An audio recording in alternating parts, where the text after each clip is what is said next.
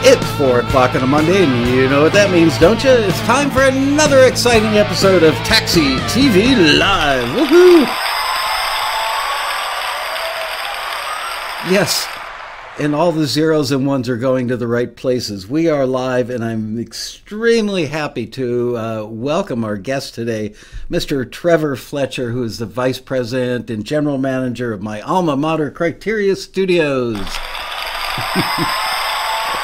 And that's the, all the applause you have to put up with today, Trevor. I'll take any kind I can get. Thanks. I'm happy to be here. Uh, I'm glad to have you. Um, I actually met Trevor, believe it or not, when he was a toddler, and his mom and I worked together. His mom was like studio manager. I forget what her official title was at, at Criteria in the mid 70s when I worked there, but she was evil overlord. Yeah, that's it. or chief of sarcasm. Um, yes. Anyway, his mom and I always got along back then. She, I was like 19 years old or something when I started working there. I think in 74, maybe late 74, early 75. And she was so sweet to me. She saw me as this pathetic young kid that she had to kind of protect from the big bad wolves. And uh, she always assigned me to great sessions and stuff. Anyway, Trevor, as, as I said in the email that went out, um, would come home from school but not go home. He would go to the studio and hang out the reception desk or an office desk anywhere he could find. And allegedly, as I said in the letter, do his homework. But uh, he was around rock and roll history virtually every day of his life. And here he is all these years later. Um, I literally, and I'm not just trying to suck up to him, uh, but all of us who work there have a very strong emotional connection to the place. We take a lot of pride that we work there and that we made lifelong friends there. And there's not a single one of us that would not, if we could pick anybody in the world to run that place, you're looking at them on the other side of your screen. So uh, great that, uh, I don't know, just, yeah, you know, I hope you're there forever and I'm really proud of what you're doing there. But let's, Let's feels talk. like forever already. What? It feels like forever already. Yeah. How long have you been uh, VP and GM? Oh, I don't know about the titles, but uh, I started out helping the the cleaning guy and running, you know, doing errands and you know stuff like that, and then started full time answering the phones when I the day after I graduated high school when I was 18. Went wow. to uh, college. Took me ten years working nights and weekends, going to the school. I mean, going to school nights and weekends. Uh, took me ten years to graduate, and uh, degree in telecommunications management, uh, business administration, and a history minor, which basically qualifies me to deliver mail. well, you'd get really good benefits um, as opposed yeah, to being exactly. in the music industry. Um, and you get to wear the little shorts and, not, and that too. So yeah. Um, it's hard to explain to people that have never been inside of a world class studio, which Criteria is. By the way, it's based in North Miami, um, and it it's now one of a handful of world class large console, large format console based studios.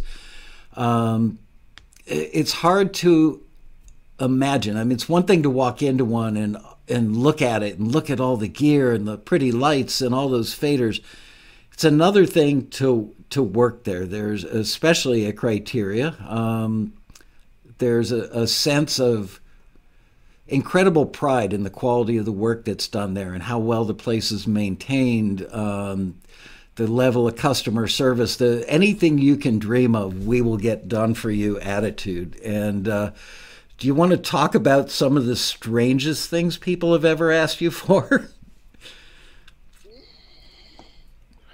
well, I, yeah, I mean, I don't, I don't know that that would be fit for all audiences, but uh, it, it, pretty much runs the the spectrum for you know any, anything you could imagine, um, you know, and it goes goes back to the early days, as as you well know.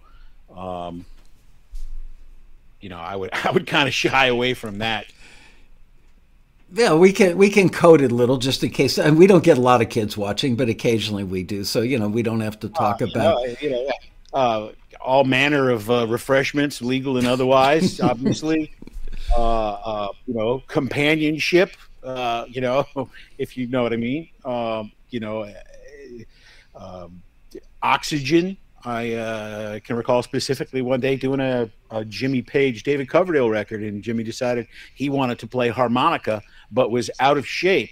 So he wanted to have an oxygen tank and mask on standby just in case he got a little too enthusiastic. So, uh, and who knew you had to have a prescription to order oxygen? Found wow, I didn't know that. It's Like, yep. Wow. Medical company wants a prescription. Yeah. So you know, uh, yeah, all, all, manner of things from you know, basketballs to you know, blankets and you know, whatever it is somebody wants to do. You know, we're here to facilitate it. One of the things I'm fond of saying is, we're a five star hotel. We just happen to make records. And really good records. Um, I remember the first time I ever pulled into the parking lot as an employee on day number one. I'd just blown up the engine on my little Triumph Spitfire, and I was driving a green Gremlin uh, from Rent a Wreck. And I pulled into the parking lot, and uh, Steve Klein was moving a 24 track from uh, Studio A side of the parking lot over to the lobby of Studio C. And he points at me and does the roll down your window thing, and he goes, "You the new guy?" And I said, "Yeah." He goes, "Get the fuck." Get out of your car. Whoa, there's something I really do in the show. Get out of your car and take this machine over. I said, What do I do with my car? He said, Leave it there. yeah. um, I've eh, moved more more machines than I can count. And the real bummer is when we opened the studio on the second floor with no elevator. You haven't lived till you humped a 24 track up the stairs. Whoa, that's uh, that's pretty large. Thank or God. we had actually uh, we were doing a, a, a Madonna concert, some in Tokyo or something, and it came in on a Sony 3324. And had to rent a forklift and lift it up to the second floor and take it off the forklift and then get it into the studio. So that was an ill designed ill designed uh, decision, but we made it happen. I remember that machine. It was like half the size of a large refrigerator. The bottom half of a large refrigerator weighed a ton. But you could edit 24 track digital or 48, depending which machine you got. Edit the tape with a razor blade with zeros and ones on. I think it was the only machine ever that you could do that on. Yeah, well, it's uh, and now they're boat anchors. We've got two 33, 48 HRs that were like 200. They're probably five grand a piece if you're lucky. Wow. Well, yeah. Who would need it? You got Pro Tools.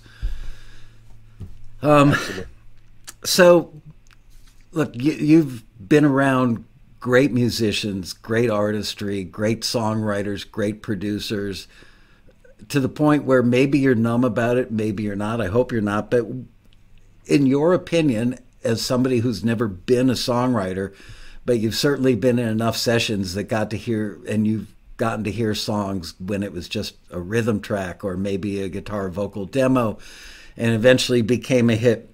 Any uh, input, any observations from you as an outsider who's an, a real insider to the process? What do you think makes a hit song? Well, I and uh, probably throughout the course of this, I'll mention his name uh, more than once. But and I know you know and love him as we all did. Uh, Tom Dowd. Um, I was having a conversation with him one day, which is super easy to do. Yeah. And uh, uh, Tom basically gave me the quote. You know, what are the three things that make a hit song? The song, the song, and the song.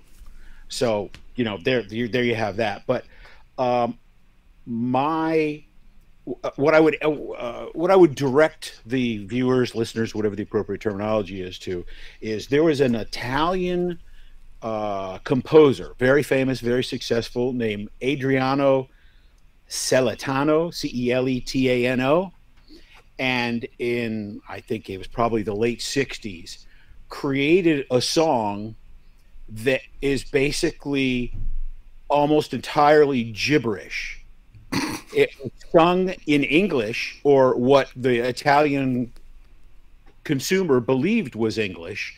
And uh, the only three words were, or two words were all right, which was actually discernible and actually English. But it was actually uh, just the groove of the song that was so impactful and so very cool. You can see it on YouTube now. And if you're listening to, to the song, you'll understand what I say when, and this is a quote from another uh, uh, a guitar player named uh, uh, Dan Warner, who's since passed away, but lovely human being, fantastic, top first call guitar player.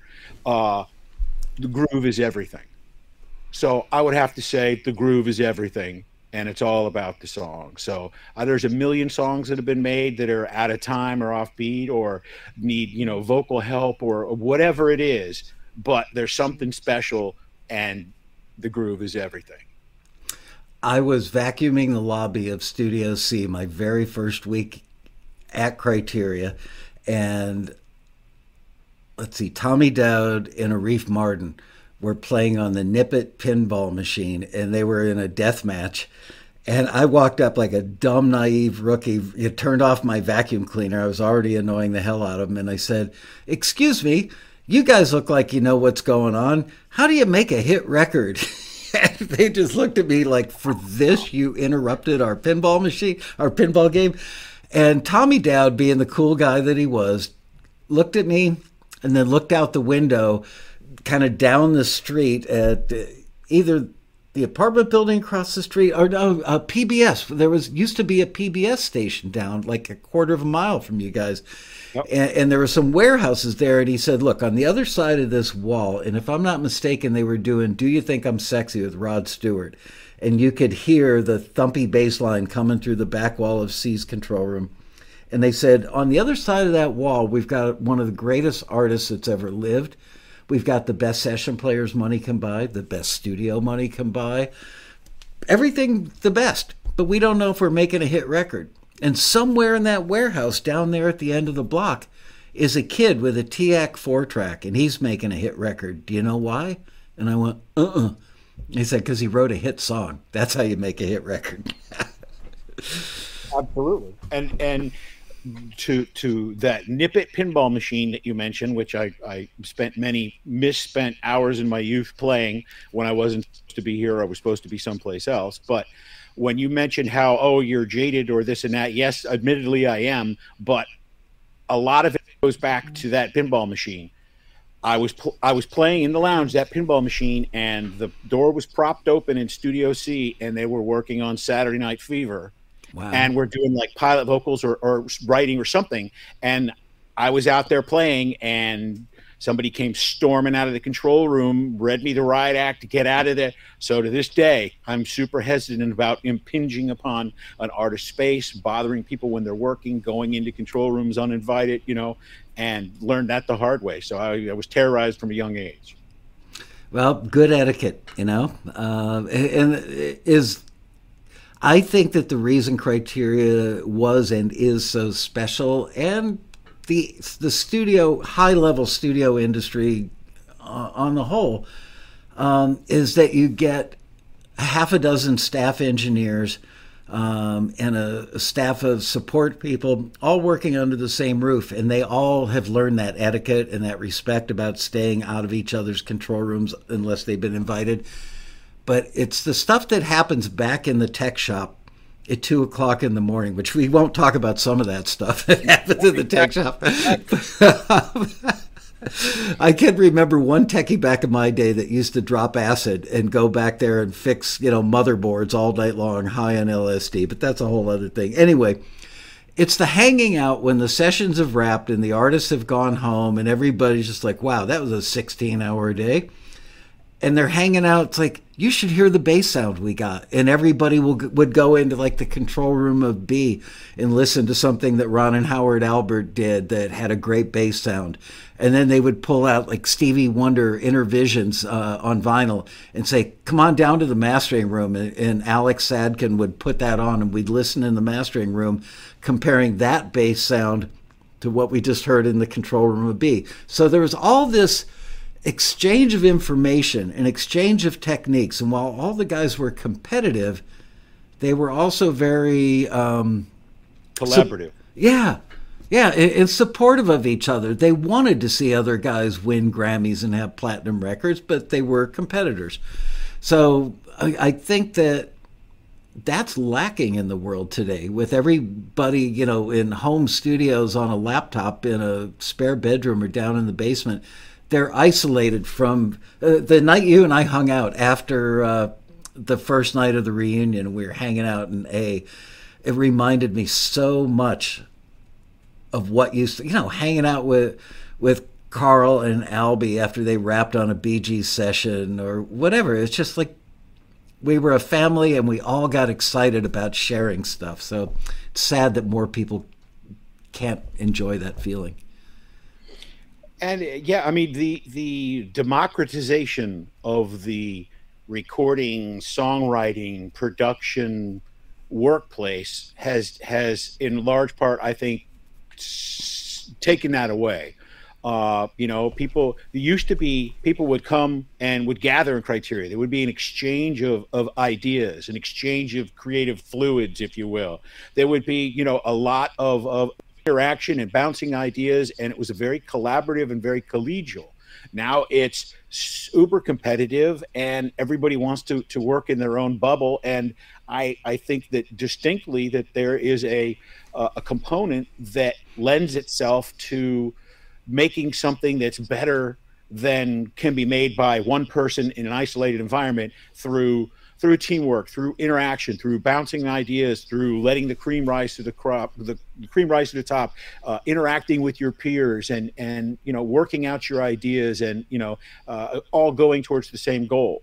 Uh, one of the things that, that that I can see that's that's concrete that that exhibits that is the studio. The studio used to have, you know, uh, uh, it was a few rooms or whatever, and there was a lot of common areas or whatever, and you would see Stephen Stills playing bass on a, you know, a Bee Gees record. Mm-hmm. You would see Duane Allman doing a, a record, uh, playing guitar on the Sam the Sham record. You know, the, it, these things would happen uh, uh, organically, and people would generally have an affinity for other people's music and what they were doing and what they were trying to accomplish, and they were open and they hung out. Now it's every room has its own private entrance, it has its own private restroom, it has its own private lounge, uh, and that became, you know people want to come in and have a beef with this posse. People want to come in and and and I'm too cool. You can't look at me. You can't talk to me. You know. Wow. And it's uh it's a different kind of animal. I mean, obviously there are exceptions and then there are extremes to the rule, but out of necessity, you know, I I that has transpired and and from a structural standpoint, this that's kind of how the studio is designed now. Um, and I, I you know it, it's a shame, but I understand it. And like rap music, I'm not a huge rap fan, but I have to know you know who who the players are, who the producers are, who the the musicians, the writers, the man, you know, all of those things or whatever. But also, I've got to know who's got to be have a beef with somebody else, whose recording experience is going to be lessened by having to worry about is this guy have an issue with me or did he you know call me out on an album or a record or what you know? So it's it's it's kind of it's a different different time and a different era. Wow. You know i gotta say never crossed my mind. I can't even imagine. Uh, that's got to be tough because I mean, you could have like a, an in-house war. I mean, oh, do, absolutely. Do people show up with weapons like some of the posse members? Do you think smuggling? If they do, if they, do they get sent back home. You know, uh, and it's it's an uncomfortable thing. It's a you know, it's it's very difficult. It shouldn't happen. Uh, you know, people should. I mean, we have security and you know all of that, but you know, it's it's just it's not cool, and and we try and tell people. I was having a conversation with ownership, you know, recently, and was like, you know, I want to put together a list of of booking protocols or or just protocols to put it on the website to have people, you know, look, when you want to book a session, you know, these are things that are important to know. You know, these are things important to communicate, to have the most productive session, to have the most, you know, beneficial, the most comfortable, the you know, the best session you could possibly have. And I and I mentioned, well, you know, should we put on there you don't have guns there, and they're like, well, what are people going to think if we've got to put something in writing and say don't don't have bring guns to the studio? I mean, it's like, well, there's a lot of idiots out there, and you know. It, it, it shouldn't shouldn't be be at that point, but you know we've got to make sure that everyone is safe and you know we're professionals and this is a creative environment. It's not a you know it, it, it's not a whatever. Yeah. Wow that that's uh, really sad to hear. It's like the opposite uh, of i mean the only control rooms you knew when it was not a good time to go right. into a control room. Like i always had a rule later in life when i was gone from criteria. No roadies in my control room unless invite, invited and i would give them the same respect. When i got backstage passes to a show i wasn't wandering around. I found a way to get out of the way be up against a wall where they can run by me grab whatever they need um, Szymczyk, Bill Szymczyk, who uh, first big record he made a Criteria, I believe, was one of these nights by the Eagles, and he had a rule that even the band itself wasn't allowed in the control room when he mixed. He would get it to a point and invite all the band members in with a yellow legal pad and say, okay, each of you write down two or three things that you noticed, give it to me, and leave. And he would look and go, oh, that's valid. Glad you brought that up and incorporate that nah, that's personal ego. He wants wants his guitar solo louder. Uh, but right, that's right. that was like the only kind of strict rule. Guys like Tommy Dowd, Arif, Karl Richardson, Don Gehman, as long as you were respectful and understood that they were in a moment of extreme concentration and, and didn't do anything to break that, they were cool with you being in the room. But at the end of the day, when we all got together, was the best. Um, have you noticed any traits that superstars share? I mean, you know what? Before we go down that road, just list off some of the records. I mean, it's I, I can't even do it, and I, I, look at the list two or three times a year. Still can't believe it. Yeah, it's just uh, it just goes on and on. As a matter of fact, maybe I'll, I'll, I'll send it to you. Uh, I started coming up with a link, a Spotify link, a playlist of all the stuff that's been done here, or select stuff that's been done here, recorded, mixed, master, or whatever. And I think it's at like four days in duration or something insane like that. You know, hundreds and hundreds. And I'm still finding stuff out. Uh, you know that that oh we did a Donny Hathaway record. I, I, I wasn't aware of that. You know he ain't heavy. He's my brother or what. You know I mean it, it just you know, crazy iconic stuff of every style of music, whether you're talking, you know, Latin stuff, you're talking death metal, we are talking about R and B, soul, uh, you know, pop, obviously, rock, jazz.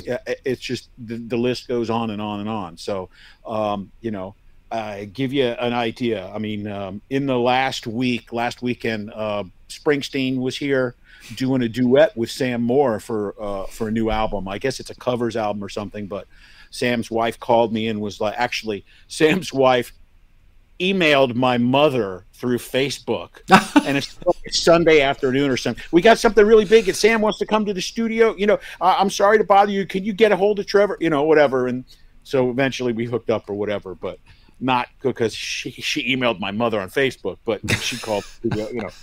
But uh, uh, Lil Nas X was just here, you know. If the, if you can't get you know different uh, diametrically opposed from that, um, you know, uh, like I said, metal stuff. I mean, from you know whoever anybody who is anybody, you know, if if you're coming through town and you've got a day between shows or whatever, we typically will get the call. Um, you know, if you want to get away from, you know, uh, recording in LA or New York or family issues or friends or record label beefs or whatever it is, because it's not in New York or in LA or in Nashville, people will typically come here. Um, you know, God forbid you want to do something that has a Latin flavor. You know, everybody, I've got people coming from, from Japan and from the UK and whatever. Oh, we want a Latin flavor. You know, they'll want to come in and soak up the atmosphere, bring in some monster players, you know, stuff like that. So, you know, it, it, it's it, it is everybody. I mean, we do a huge percentage of rap now, and it tends to be cyclical. I mean, back in the day, it was all it was all soul, starting off with soul. Then it was all rock for decade after decade. Then it was you know dance, disco stuff, whatever. Then it was R and B. Then it became you know rap. So, and we do you know all kinds of rap from people from all over the world, from you know France and uh, uh, Israel, you know, uh, you know, the United States, Mexico, huge, you know, uh, Puerto Rican, Colombian, you know, a lot of reggaeton stuff through through the roof. So, you know, if odds are if somebody sells five, ten million records, you know, they're probably either a client or are in the room currently. I I, put in the letter, and I'll see if I can do some more beyond this. But the Eagles did a substantial body of their work there, starting with uh, Hotel, or no, starting with one of these nights, and then the majority of Hotel California was done there. Um, and actually, song Hotel California, I recall Bill telling me that it was recorded like I don't know 21 times or whatever. That the final time that they actually got it right was in Studio C. Nice, and he loved that room. Uh, and it's funny because Studio C has the smallest actual recording room, live room of any of the rooms, I believe. Under well, D didn't exist when I was there. All, all we had was A, B, and C, and C had the smallest live room. Uh, right. and, and it was in an era where everybody was looking for purity and no distortion. Like, God forbid, if you had distortion on your kick drum or your bass, you'd spend it, you know, all your efforts trying to get it out.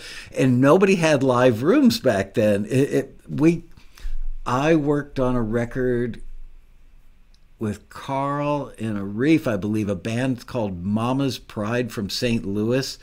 Ahmet's limo broke down outside of a bar called the Rusty Springs Saloon, and he went in with his driver to call and get like AAA. And he loved the Southern rock band that was playing there. And uh, he signed him the next morning over breakfast and brought him to Criteria. And they got there and they said, the room's too dead. We need it to sound like where we play. We, you know, we need to feel our amps and feel the drums.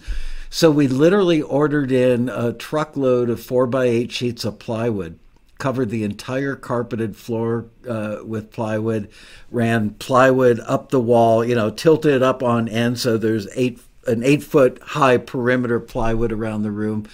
Um, anyway, I digress. Uh, let's see. I shot the sheriff was done there.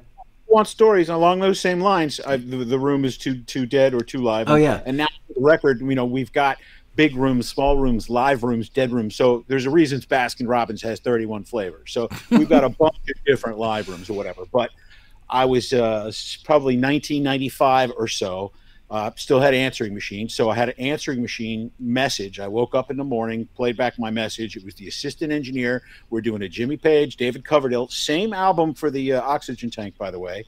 And I got a message from my assistant. Hey, it's four o'clock in the morning Jimmy thinks the room is too dead, Studio E. So we ripped all the carpet out. I hope that's okay. And I came in the next morning, and all of the carpet and all the foam padding was piled up in the parking lot.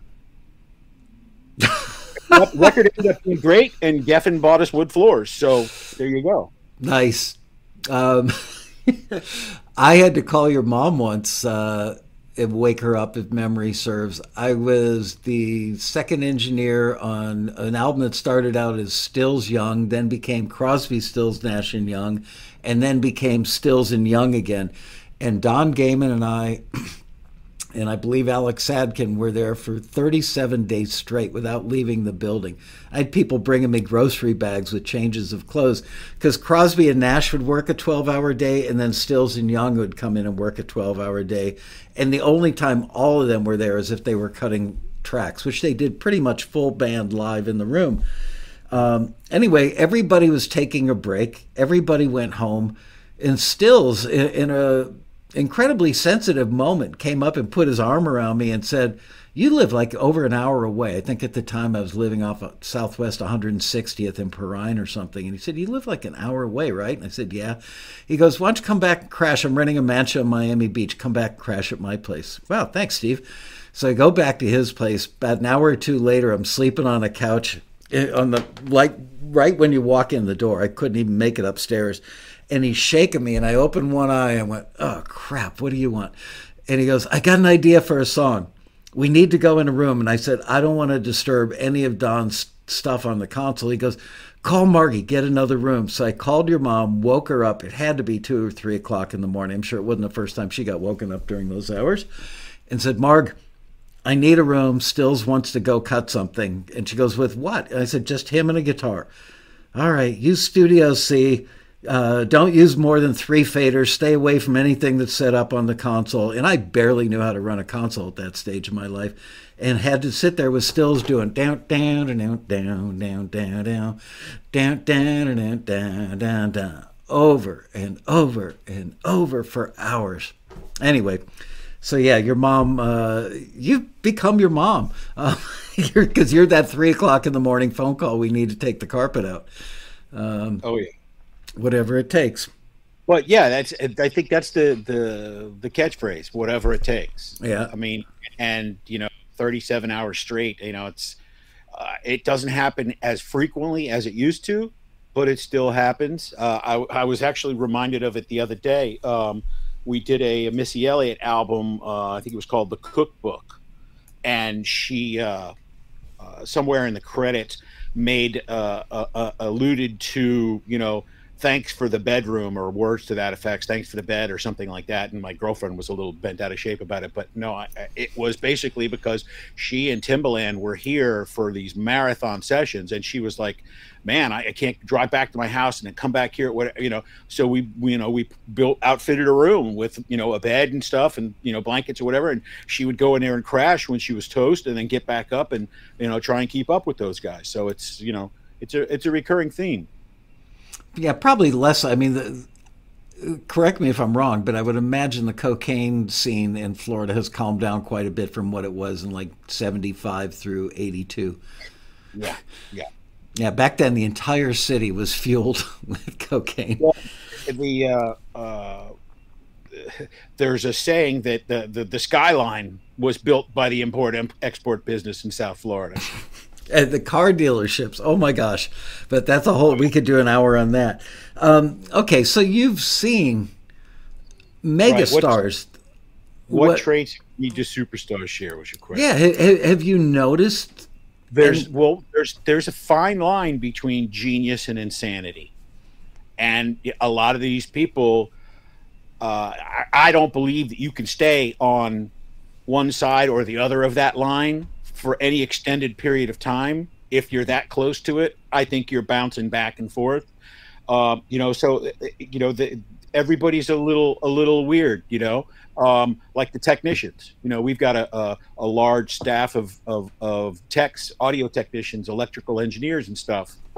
They're a little weird too you know? It's a certain mindset it's a certain predisposition and you know for for and we're talking superstar. We're not talking you know uh, singer songwriter somebody wants to play on the weekends or what. I mean we're talking people at the top of their game that are you know uh, almost unparalleled. And and you know i think that, that aside from the the genius and insanity i think that an overwhelming belief in themselves um you know because they can see where where where their ceiling is. They can see, you know, what they can become, what they can do. They have the belief in it. They have the vision. And I don't think that necessarily everybody else shares that. So I think that a lot of those things are um, are really uh, are really present in the people that have reached that level of of uh, superstardom, if you will. Um, and producers, you've watched a lot of the people on Criteria's staff go from being a, a, gopher, you know, go, doing pizza runs and carrying trash out to becoming assistant engineers to becoming first engineers. And then someday some artist that's working with them says, you know, you contributed a lot. I'd like to make you a co-producer on this record. And that's the, the, the launching pad for the rest of their career. Um, have you noticed any similarities? Because so many of the people watching today are home producers. Um, any similarities amongst the people that you've watched grow up into world class producers?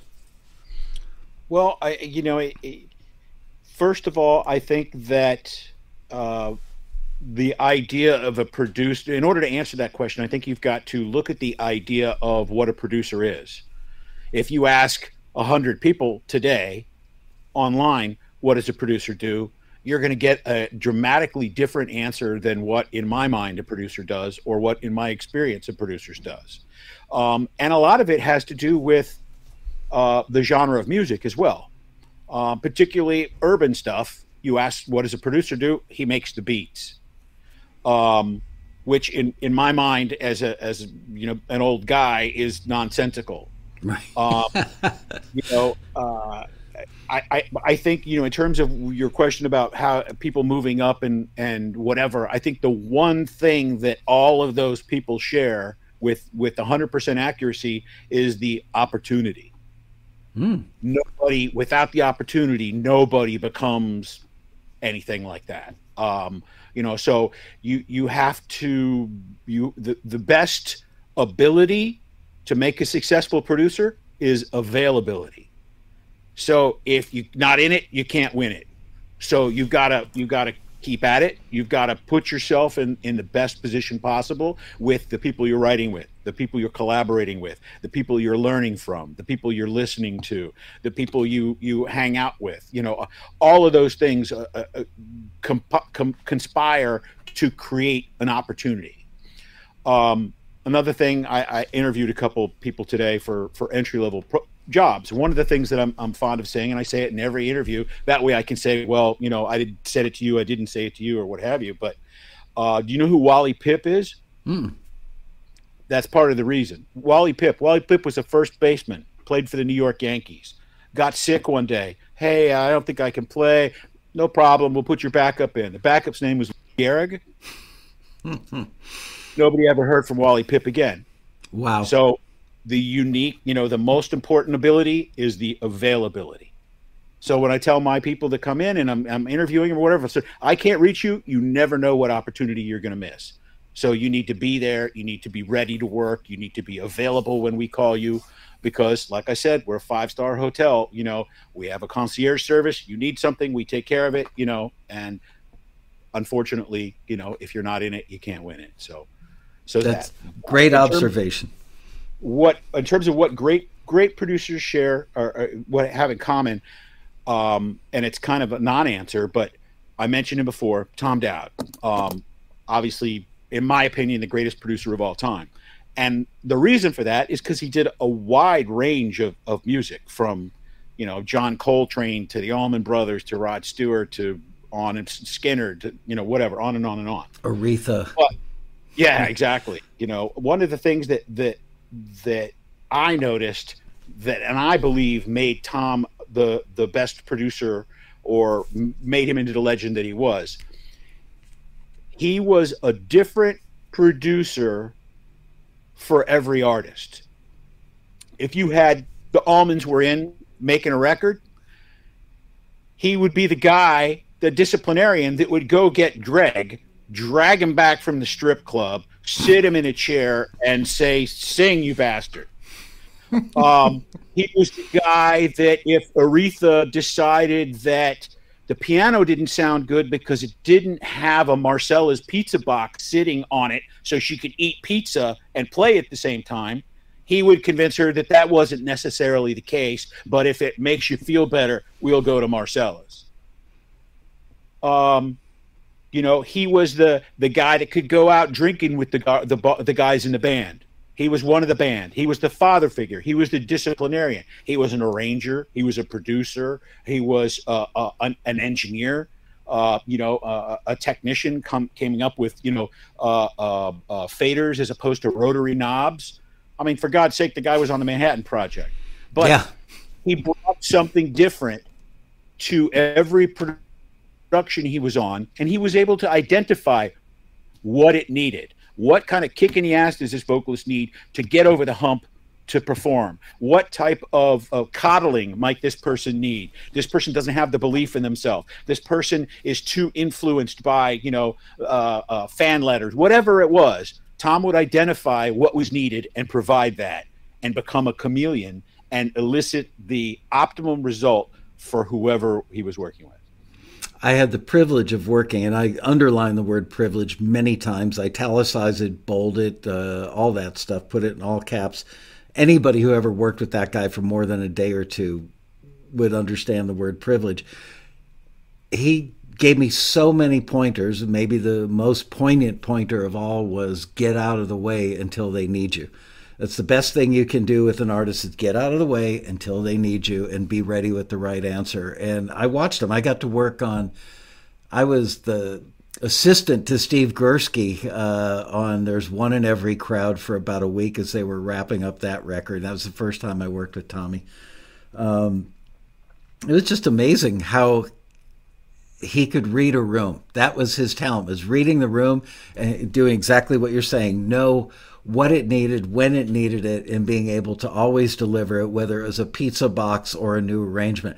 He actually taught me how to edit. I don't know if I've told you this story, but um, we're working with uh, Clapton, brought two guys named Tom and Don that were like a couple of beach bums hanging out behind his house in the Bahamas Clapton discovered them. They put themselves there to get noticed. He he fell for it. They were talented. He brought them to Criteria, signed them to his production company. They were going to do a record on RSO. We were in Studio B, and everybody was going to dinner, and I was starving, and I was so excited to get some food in me. And Tommy looks at me and goes, "You want to learn how to edit?" And I went, "Now?" And he goes, "Yeah, now." So everybody else left. There I am sitting in the control room, and there was a song think it might have been called Better Things, remembering that from 38 years ago or something. Uh, whatever it was called, it had a drum turnaround like a three count, brrr, four count, brrr, coming out of the bridge going into the last chorus. And Tommy said, I'm going to show you how to make a good song into a great song with a razor blade. Sit down at the machine. And I'm sitting there, just my palms are sweaty. I look like the guy in the movie Airplane with sweat dripping down my face. I've got one of the greatest producers that has ever lived standing literally at my back watching me go, Eh, eh, eh, rocking the reels back and forth, and I'm taking the grease pencil, my hand shaking. And I'm trying to mark where it where I should cut it. And he goes, "Oh dear God, you're killing me here," you know. And, and, he showed me a trick of just taking a little grease from the side of your nose, put that little smudge on the tape. He said, "You don't need a grease pencil. Your face is full of grease." so anyway, uh, he had me pull that thing out and take it up to the beginning of the song. So it was white leader followed by boom into the song. Immediately got your attention and said, "This is going to be a great song." that's the kind of guy Tom Dowd was, that he would take a 20 year old kid and he could have gone to lunch with everybody, would have been paid for on the label's tab. He could have ordered, you know, $200 bottles of wine and just been the guy at the table. But instead, he deemed it was the right thing to do to stay behind and not be cool and teach a 20 year old how to take a good song and make it into a great one. That was the essence of that man, I think.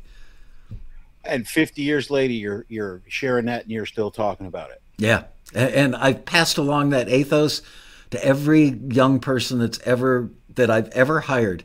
So much of what i've imbued especially my assistant engineers uh, in my post criteria years everything i taught them i learned from tommy and arif and Karl Richardson and Albhy Galuten all those guys from Mack himself from your mom uh, everything um, I, I, owe that place my entire professional life and probably my personal life to some extent as well. Um, you mentioned you earlier. What? You want another Tommy story? Yeah, absolutely. I could listen to those all day long. Yeah, because there, there's no shortage of them. But so we upgraded. We used to have MCI equipment everywhere, and now it's, it's all SSL. And you know, this is probably, geez, 20 years ago or something. Um, we're tearing out all of this old MCI junk and and nobody wants it. It's like, you know, some because we on the street from MCI, they used to bring over equipment and test it and stuff would blow up and start smoking and you know whatever. So we always had like an abundance of like surplus bad stuff or whatever, you know. Yeah. So we had this giant box of parts or whatever and Tom came walking through the shop one day and he was like, what, what is all that mess? And was like, oh, it's a bunch of MCI parts or whatever. We're, we're going to get rid of it. We're going to have to trash it or something. We don't really have any use for it or whatever. And he said, oh, no. You see, can't do that. You know, my friend Ray uses all that crap. You know, he let me give you his phone number and you know, give him a call and you can ship it to him and get rid of it like that. And I was like, outstanding or whatever. And he gives me a slip of paper or whatever with, with Ray Charles's phone number on it. Call my friend Ray. Send him that box of junk. That's funny. Uh, and I bet you it was mostly repo, repro cards from the multi tracks. yep. the most, the weakest point. Yep, all kinds of crap. Um, that was tough too. It was just like you know, and you could be anybody and say, "Hey, Tom, how you doing?" And then three hours later, it was me and Clapton were on the boat, and you wouldn't believe, you know, and it was just just a wonderful person, you know, would talk to anybody. Yeah, and and genuinely was interested. He wasn't doing it to be a glad hander. The guy, I mean he was king of the world, but he would talk to a 20 year old. You know, what are you doing this weekend? Um, okay, so going back to great producer or, or the definition of a producer, what they used to be back in my day, and I want to hear how they're different today, but back in my day, um, it was the producer interfaced with the A&R person in the label. The producer managed the budget. Uh, the producer decided, helped the band decide, or completely decided which songs were going on the record. Producers interfaced with A&R people to, and managers to help find songs, bring them onto the project the producer was the the father figure, the psychologist, um, the could have been the engineer as well, or if not, the person who sat next to the engineer and said, "I think we need more bottom end on that kick. This song really calls for that."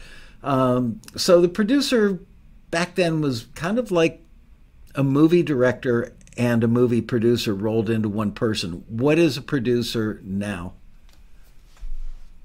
It depends. It depends on the genre. Um, it, it, really does, and it also, interestingly enough, depends on their level of success. Um, I mean, if you've got a, a, a, Rick Rubin in a room and he said, "No, do it like this or whatever," okay, you know, I'm I'm listening to you. You know, he, he he's got the clout to make it happen. If it's a a, a, a producer, and because if you know, the, I think that if for example 20 or 30 years ago there was you know 500 producers in the world there's now 5 million you know or 500 yeah. million or whatever you know so so everybody uses the terminology very loosely back in the day if you were a producer it means you earned your stripes. It meant you came up through the bottom. You learned you know you you probably played an instrument. You could probably read music. You could probably look at a general ledger. You could probably determine you know uh, how much money you were going to allocate for housing and you know you were involved in the budget. You were you know all of those things or whatever. Whereas now a producer might just be a guy who cranks out a beat and it gets sent to the artist nobody sees the producer again. The producer's vision is not one that's complete or whatever. It's just some guy who made up a beat and sent it to somebody and made 50 bucks, 25K, whatever it is. Um, you know, so that was a producer. Um, the producer may or may not be present in the studio producing vocals. Of course, there may be a vocal producer now who's working on, you know, the pronunciation, who's working on the phrasing, who's working on the breathing. But now there's, you know, there's vocal producer. There's people that tune vocals specifically to make you believe that you know what you're doing. Uh, there's, you know, uh, there's there's a million steps between start and finish. Take a look at, and I don't know if it's available online, but take a look at the Grammy Awards, the listing for Song of the Year how many producers are listed for each one? How many writers are listed for each one? You know, there's how do they even get paid? Back in our day, my day, because I preceded you, it was, you know, usually you got anywhere between five grand and fifty grand up front at, eh, for yourself as the producer, and usually two points of gross retail on the record. How do they get paid now when when a producer is a, a young person who just makes a beat and then hands it, it off? It depends on the artist. Sometimes they get paid when they sue, and the release of the album has to get held up because they somebody copied a a, a, a, a sample that's not cleared, and then they want to come back to the producer and look at well, where did it? You know, uh, sometimes they they're you know they they don't sign the split sheets. Uh, sometimes you know so it's just yeah. and now it's the en- level of entry to be a producer to be a songwriter or whatever is the bar is so low that there are other things that go along with that. Not having necessarily legal representation. Not having the juice to, to to stand your ground and be compensated like you not having the you know the the the writer splits. I mean there are producers that i've worked with and that are world famous that basically consist their job consisted of ordering lunch and then they would leave and show up once and then suddenly they they co-manage the artist suddenly they're they're getting producer credits they're getting writer splits. They're getting all these things. It depends on on who you are. Um you know and and in these days you know i i, I don't know how many producers can read music I don't know how many producers play an instrument or bang on an MPC or, you know, are really good at Ableton or Fruity Loops or Logic or whatever. And they create these things. But if they were given an instrument and sat in front of a crowd, they would be worthless and be unable to produce anything of, of note or certainly anything pleasing to listen to. So uh, the, the, the title or term of producer, I think, has de evolved to the point now where it can mean virtually anything. It's very sad because it, it degrades that climbing the ladder, learning the craft, and having pride of work in your workmanship. that we all experienced back in the day. And I don't want to be that old guy, you know, sitting around, well, back, you know, during World War II. I don't want to be that guy, but um, I it's still. all about gratification. I have people that come here that work for me to come out of schools or whatever, and I've had people come from a million different schools. Some of them were geniuses and some of them were idiots or whatever. But everybody wants to grasp the, the golden ring as fast as possible. So people now are willing to make shortcuts, and the shortcuts, you know, people come here because they want to work with the best equipment. They want to work in the best acoustically viable rooms. They want to work on the with the best engineers, producers, and other people or whatever. But now you've got somebody making a beat at his house and needs somebody to come in and engineer. They're going to make two or three times an hour what they're going to make here, doing all the grunt work, learning all the stuff, and people are are predisposed to jumping right over the hard life of hard knocks and go make that twenty dollars or forty dollars an hour or whatever it is because it's they're they're looking at the, the the money and this is my big opportunity without any acknowledgement that you know there's a system in place in terms of apprenticeship in terms of learning how things are supposed to be learning from the best. Everybody just wants to get out there and do it and nobody wants to take the time or effort and obviously not nobody but you know what i mean. Yeah. but take the time and effort to get there. Instant gratification. You can record a record and have it you know on distrokid or on spotify or soundcloud or whatever you know miraculously almost instantly. Yeah. You know and it and it's you know that's that's what the industry has become about. Wow. You've depressed me but it gives me hope that you're there. Um, yeah, back in my day, playing the old guy card again, you didn't get. And by the way, I am wearing a Criteria hoodie today in your honor, and I've got the logo right there, the sitting, uh, logo on the back of the sweatshirt. But I've also got the Studio A background up with the big logo on the screen. Um, thank you for the hoodie. But you didn't get a T-shirt the day you started there. The literally, oh, no. that was something that you earned. Yeah, you had to be there for at least 30, 60, 90 days and and have a vibe amongst your coworkers like this guy's not an idiot. He could be one of us. And when you pulled off something good, when you cleaned a room extra good or you cleaned a room that nobody asked you to or you wrapped cables uh, because you could either sit around and smoke weed out behind the building with the other guys, or you could be wrapping cables till two o'clock in the morning. You wrap the cables because it was the right thing to do. If somebody noticed, that got you the T-shirt. Kind of like on, uh, oh God, what's the show right now with Kevin Costner? Um, oh, um, Yellowstone. Yellowstone, right? Yeah, the ranch hands you you get branded, literally branded. That means that you've earned the right to be a part of that very exclusive club. Nobody's bragging about it. They, Made uh, man. Yeah. Or woman is oh man. Oh god, I love everything about where you are.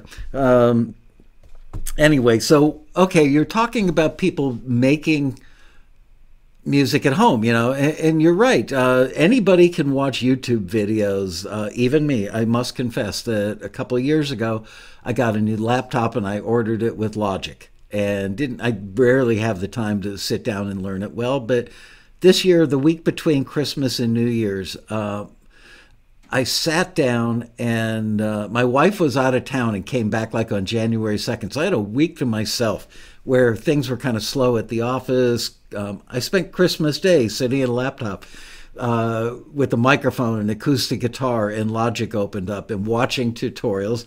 Anybody can learn this stuff, but I realized as I was learning it, I've got the craft of how to EQ. I understand what microphones do. That's maybe my strong suit is microphones. I've got Karl Richardson to thank for that. Um, so all the other people that are learning that don't understand the physics of a room the physics of sound in general don't understand the physics of reverb uh, all the delay all those things that when you come up through the ranks and you learn from the best in the business um, you can learn shortcuts on youtube and you can have somebody explain what a reverb tail is all that stuff. But i can't believe well, you know what? Criteria's very existence is all the proof we need that at some point, even though people can get pretty far down the road and there have been some great records made in home studios, large format studios like Criteria exist. Why? who who what makes them get off the laptop and go okay we need to go to a big boy facility now because we can't do x or we need this um well one one you you mentioned um uh appreciation of acoustics and the, the technology behind the the uh, you know the the dynamics of reverb and you know early reflections and whatever else um, as things that you knew and learned that gave you a, a, a leg up when you're doing stuff at home and, or production or what have you. But one of the things that you, you didn't, or two, three of the things you didn't mention was, and the, the first one didn't come from here. You had to bring that uh, with you, but that's attitude.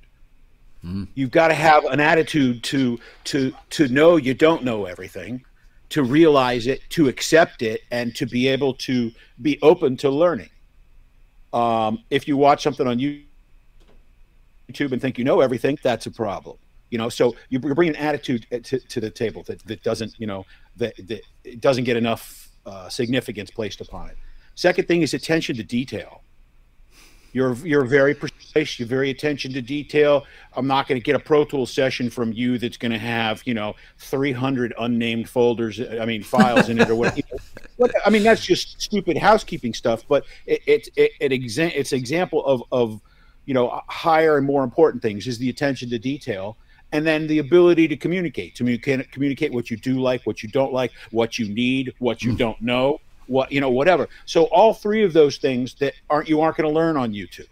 You're going to learn through the apprenticeship. You're going to learn through uh, being in in stressful times going through adversity uh, doing a lousy job getting screamed at you know. All of those things happen and that keeps the the the mythos mythos of the studio the the apprenticeship relationship i think that keeps it going for when people go out on the uh, and make their own records at home or go you know you go to these schools. These schools don't engineering schools or whatever they don't teach attention to detail. They don't teach attitude. They don't teach communication. They'll teach if you do apple shift whatever this will happen faster than if you type in you know a 17 symbol keystroke or what you know whatever they teach that. So I think that that's an important consideration, and you you give yourself not enough credit for those type of things, and it's not readily apparent to somebody that may be watching this or whatever that those things are important. Wow, I, I'm, you are my long lost brother. You really are. I, am waiting for that check. Um, one of the things that I that I like to tell to tell people because you know obviously people will come through on a tour and you know not understand well I can record at home. You know, uh, why would I need to come here or whatever? And um, obviously, the, the, there's things that are very apparent. Equipment. Very few people are going to have a nine hundred thousand dollar large fam- large format console at their house. They're not going to have you know fifty different pieces of outboard gear at their disposal. Um, you know, another consideration is the acoustic environment not only is it going to sound dr- great when you cut big live drums in our studio A through the SSL or whatever, but when you listen back to it and you're trying to make effective decisions to improve the stuff, is your monitoring correct? I had a client that came in here the other day and was like, "Oh man, you know, I should hear more bass in the studio or whatever." How, how did it sound like when you got it in your car? Because that's back to you know, listen, I'm gonna go listen in my car. Well, it sounded exactly like it did in the room. Exactly. The room is accurate. If you want to work in an environment that's all jacked up and has fake low end or whatever, it's not going to translate to the rest of the planet. So w- there's painstaking efforts to tune the rooms, to you know replace components when they get fatigued, to check out different amplifiers, different uh, filters, uh, uh, uh A to D filters, you know, I, just all these different things. So there's there's a tremendous amount of of uh, of, of, equipment, acoustics, uh, you know, those type of things. But when you come to a studio, I would say for the people out there that are songwriters or aspiring artists or what have you, like that type of thing, your physical physiology when you sit at home and you're writing a song and you're trying to do this or whatever, compare that when you go and you're sitting on stage and there's five people, 500 people, 5,000 people there listening to you perform do you perform exactly the same? Or do the butterflies maybe prompt you to perform in excess of what you believed you could? Does it you know uh, uh, is there a, a sense of urgency when you're at home in your boxer shorts eating a ham and cheese sandwich and the dogs barking in the background and your friends over at three o'clock? Is there a sense of inspiration when you go in your garage as opposed, oh, uh, this is where Streisand cut her vocals. Oh, this is where 25 million units for Hotel California were sold. Oh, this is where Justin Bieber did blah blah blah. This, you know, it, the list is endless. If you're inspired by music, which most people that are songwriters or musicians or whatever are, and you go into the hallowed halls of where that music that inspired you your entire life was created, there are still ghosts in the wall they're still gonna your spine, your the hair on the back of your neck is gonna stick up when you walk in the footsteps of greatness. And that's going to elicit a performance from you, whether it's trombone, God forbid, accordion, whether it's vocals, whatever.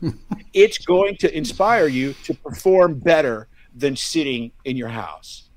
This, which is not to say that uh, if you're writing a great song, that the song's not going to be great. But if you bring a great song in here, it's going to take it to its full potential. So it doesn't matter if you're you're a savant if nobody recognizes that and gives you the attention to to excel, you know, then you're not going to be what you could become. Um, there's no distractions the focus. You're focused. I have people that will answer the phone for you, that will let you in the gate, that will clean up the garbage after you, will order you food, will bring the food to you, will clean up the food after you. I have people that will change the ashtrays, people that will make it colder or hotter. Whatever it is that you desire, you focus on the music the writing, the creating, the vocals, the space. You want lights, you want colored lights, you want darker, you want lighter, you want colder, you want it hot, whatever it is. There's a staff of people that are making your that are dedicated to making your experience here the most productive and the most beneficial that it can be. I've got that at home. It's called Alexa. yeah. Exactly. Um, but now everything you just said was pure gold. The whole time I'm sitting there thinking, this guy's got to write the book because you just described perfectly that ethos that all of the world's leading studios have. And we all had, I was the 11th studio to join SPARS, the Society of Professional Audio Recording Studios, when I had Triad recording about 30 miles north of, Criteria. Um, all those studio owners that were the early members, Mack, Chris Stone, all those guys, they all shared that same it's whatever a stronger word is than commitment to being a great facility. And, and I'm so friggin' proud of you because you totally get it and carry it on. I don't know if you got it squeezed into you by what the walls oozed into you, you know, through osmosis, or if some of that came from your mom or was handed down by, you know, older, wiser staff members when you were a puppy there. But this is why, I mean, truth be told, is Trevor was, was a kid when I was there, a little kid, um, and I'm trying to think that. So, what year was it that you graduated high school and started answering phones there? It's like 1983. Okay, so I'd already been gone for seven or eight years or something. Um, how did you get all this? How did how how did what imbued you with with exactly if i could find the words as articulately as you just did i would say what you just said. Where did that come from? Directly attributable to stealing roaches out of ashtrays from black sabbath sections in high school. I think that's the that's the key here. Um, well i don't know through osmosis. I mean i could talk to engineers about you know uh, compressors being in bypass. I can talk to you know uh, you know nano Webers to you know whatever. I could talk a, a good deal about uh, uh, uh, equipment, pro audio equipment or whatever, but. I, I never took a class or went to school for it or whatever. It's all entirely osmosis. It's doing things wrong, getting screamed at and yelled at, you know, and uh, uh, you know, it's you know, seeing the good, the bad, and the ugly. I mean, you know, and it's all through talking to people like Tom Dowd, talking to you know, uh, uh, having friends like you, you know, playing poker with you know Steve Klein and Eric Schilling and you know Joe Galdo. You know, it, it's uh, it's just a, a, an accumulation of uh, interactions with with people that I was blessed to be around. Somebody in the chat room just said Ozzy Moses. So here you go. Uh, Ozzy recorded there. Black Sabbath recorded a Criteria while I worked there. And, technical ecstasy at Studio B, and uh, uh, Heaven and Hell in Studio C. So I was leaving Mack's office. There was like a, an upstairs, almost like an indoor bridge that connected the Studio C part of Criteria with the original A and B area in the original lobby. So I was leaving Mac, the, the owner's office one day, and I come out to walk down into the lobby of AB, and there's Ozzy sitting on the stairs, like third stair from the top. And and I said, "Excuse me," and he looks up and he mumbled something. I couldn't understand a word the guy said. Not that that's surprising to anybody. Uh, and nothing's changed. Yeah, and he said, and he motioned like, "Sit down," and I'm like, uh, "Thank you," but I'm working. He goes, "Just sit down," you know. And so I sit down, and he pulls out a bag of pills. He offers some pills. He fires up a fatty right there on the stairs. Back then, you didn't do that out in public. You know, it's not like California now where it's legal recreationally. I could, I've spent like 20 minutes hanging out with him on the stairs, could not understand literally one word that he said. Sweetest guy in the world, could not understand a word. Um, all right, I've got about 10 minutes to go before I have to bug out to go to my granddaughter's birthday party. So I'm going to cut a little short today. And don't let me forget, I am going to give away a Criteria t shirt. Trust me when I tell you, wherever you go in the world, somebody is bound to walk up to you and say, Criteria. Um, I, have worn mine in Israel. And uh, I was actually wearing mine coming home from Israel this past December and an Israeli musician who had to be like six four walks up to me in the airport and goes, "You're Michael from Taxi." And I said, "Wow, I can't believe that that I, I you know somebody in Israel knows who I am." And he goes, "Criteria, awesome studio." it's like, wow, I hit the lottery with that guy, but he knew. So yeah, I will give away a T-shirt. Um, does we talked about this earlier with with the cross pollination between rooms.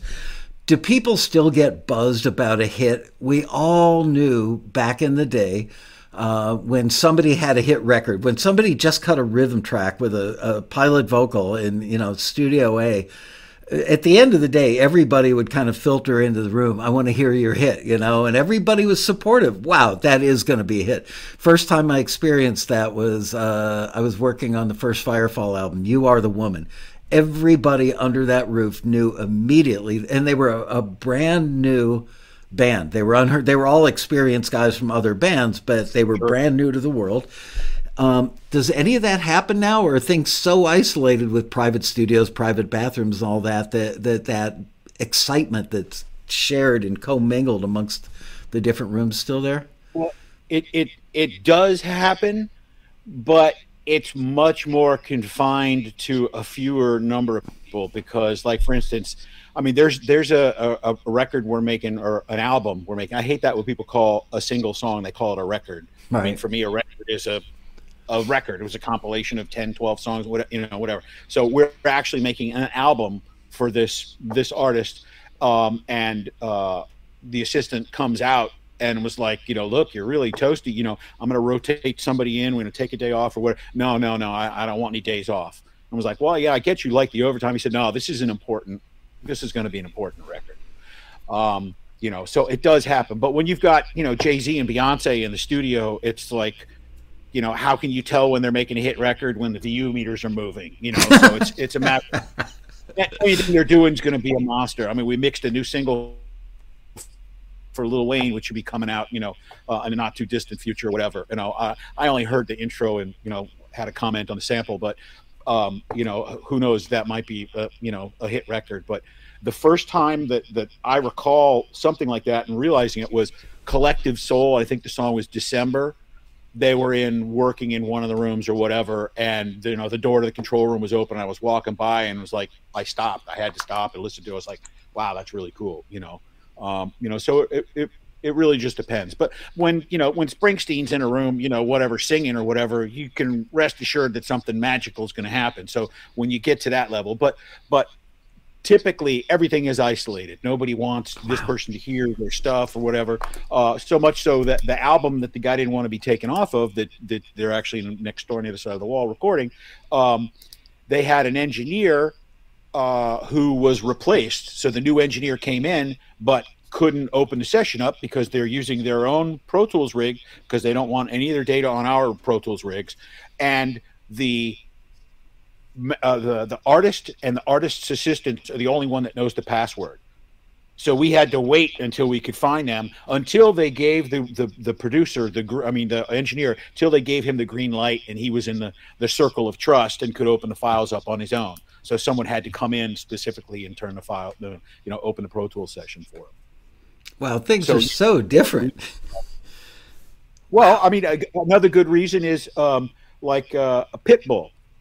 A Pitbull was here one day for whatever reason or something, and um, I was talking to him about, man, you haven't been here in a while. You got to come back or whatever, you know.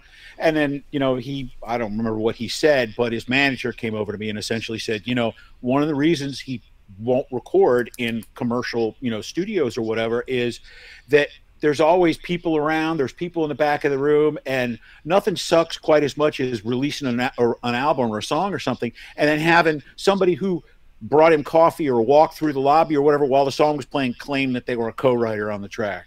Ugh. He said, "So if I do stuff by myself and I'm in the studio or whatever by myself or whatever, nobody can come claim that they they were there when I wrote the song."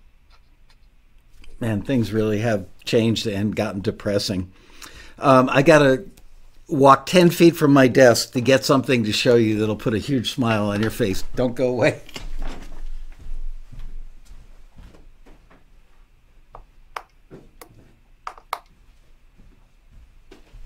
Can't see if anybody's on the online chat. So, oh, nice. The vinyl. That's nice. I can't see if anybody's on the chat, so it might just be me, you, and my mother on the on the stream. So no, there are over hundred people in the chat, I believe. All right. Nice. Check this and out. I can't see. What does it say underneath the, uh, oh, the logo? Uh, Neil Young Roughs. Uh, oh, criteria, the best studio in the country. And that was back in the, you know, this was probably 1977. I was working yep. at Triad Recording in Fort Lauderdale with Neil Young on the Comes the Time album. And we were going to Nashville or something very soon. And so we mixed a bunch of Roughs, put them on quarter inch, and uh, he said, "Oh, why don't you go down to Criteria and see if you can get Alex to cut cut an acetate for me, um, and bring that to Nashville." So this is the actual acetate of like four of the songs with just Neil Young and two or three of his guitars and vocals that made it to the record on this thing. But I've still got this from 1977 ish, maybe 78. Wow, this has been amazing. Um, can you come back in like a month or so? I, I feel so like we didn't even come close to. Well, we got to give enough time for people to forget my stories so I can regurgitate them. Yeah, um, and I want to give the audience time to ask a question, but I can't be late for my granddaughter's birthday. But we will do a drawing right now um, for a criteria T-shirt, um, and how we're going to do this is you guys will type in a plus one um, don't type your name. Don't do it like 10 times. Come on, be fair. Just do it once. And, and Liz, who's sitting about 50 feet away from me in another room, is going to run her finger up and down the list and go bink. And whoever she lands on is going to get the shirt. So after you win, whoever you might be, email liz at taxi.com. Tell her the size. I wear, like this hoodie is an XL. Um, and I generally buy them a little big and wash them. My Criteria t shirt is an XL. Um, I weigh 176 pounds and I'm 5'9, if that gives you any idea for size. Anyway, I will hit Trevor up, get a shirt, um, either have, you know, I'll pay him and get them to ship directly to you or he'll send it to me. We'll get it to you. It's going to take a little while. But and you they will. Come in, they, they, come in the original cream or now in black. Oh, okay. Um, which one is the best seller? Uh, it depends. It depends on your age range. If you're old enough to remember the cream.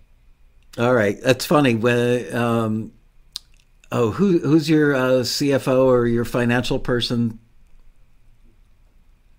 Who did uh, who did I talk Carlos? to? Yeah, I was talking Carlos Bonilla, right? Carlos. I was, I was, talking to him about where to send this one a couple weeks ago, and I said, "Do you have any T-shirts in stock?" He right. goes, "Yeah." Do you want um, black or cream? And I said, "Cream." and he goes, yeah, like the originals. I said, no, when I worked there, they were white. And he goes, yeah, whitish. yeah. Anyway. Yeah, now they're cream. Ones were actually with the three lines on them or whatever, but yeah. Yeah. Yeah, that was exactly. the my original one that I had said Criteria Recording Studios, each in like an inch high font that went. But then the logo got logo got bigger, and Criteria Recording Studios went underneath it in a smaller font. But that's still vintage. Um, yes. Yeah. Anyway, um, Martin Gravel, one of the guys in the chat's going, "What's Michael's size?" Anyway, so here we go. We are going to do. Um, the thing starting now. Type in plus one. Liz will pick a winner.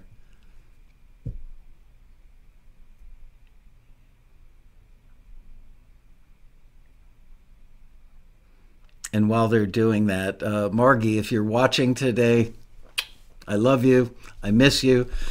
Uh, Trevor's mom, like I said earlier, she was my boss back in 19 late 74, I think, when I started there.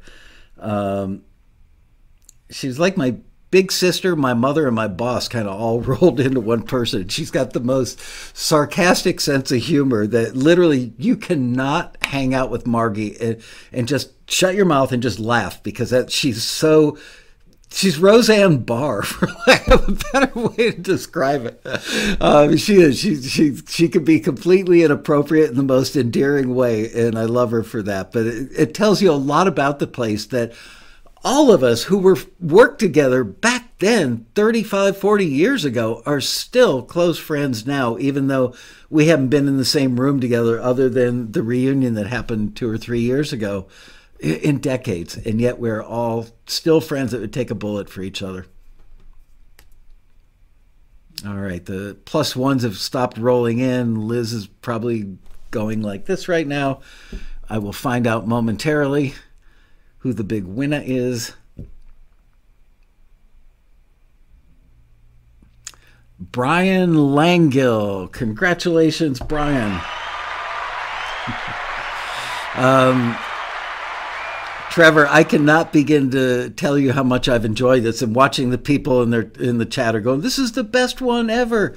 Um, I, I, I love hanging out with you. You are everything criteria deserves rolled into one guy and i love the way you're preserving the ethos the history and still making great records under that roof um, i will call you i got to dash off now to go to my granddaughter's birthday but um, i'll call you tomorrow the next day and let's set up something for like a month from now will you come back and, and do more stories and do some audience q&a i have to consult my social register but i think i can manage it Awesome, man. Well, my love to you, to your mom, to any staff members that I might know, which is probably nobody at this point, but uh, just uh, I would come down, love to come down sometime and just meet your staff and just let them know if they don't already, how incredibly lucky they are um, to have you at the helm of that place. Uh, you're the you're the perfect guy and the only guy that could give it this much heart. And uh, just so proud of you and, and grateful that you were able to join me today.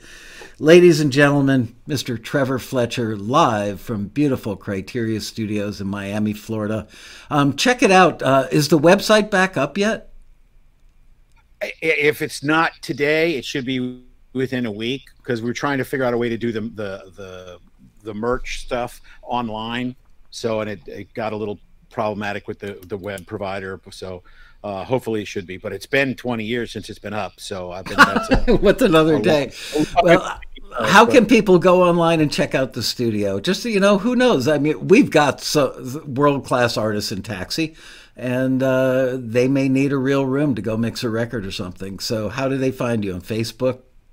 It doesn't have to be world class. I'm fond of saying talent is optional.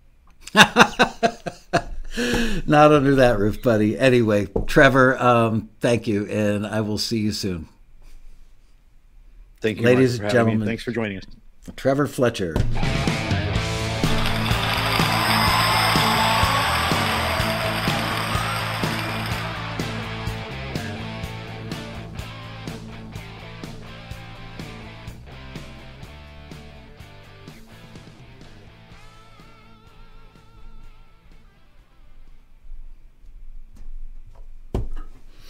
You ready, Deb?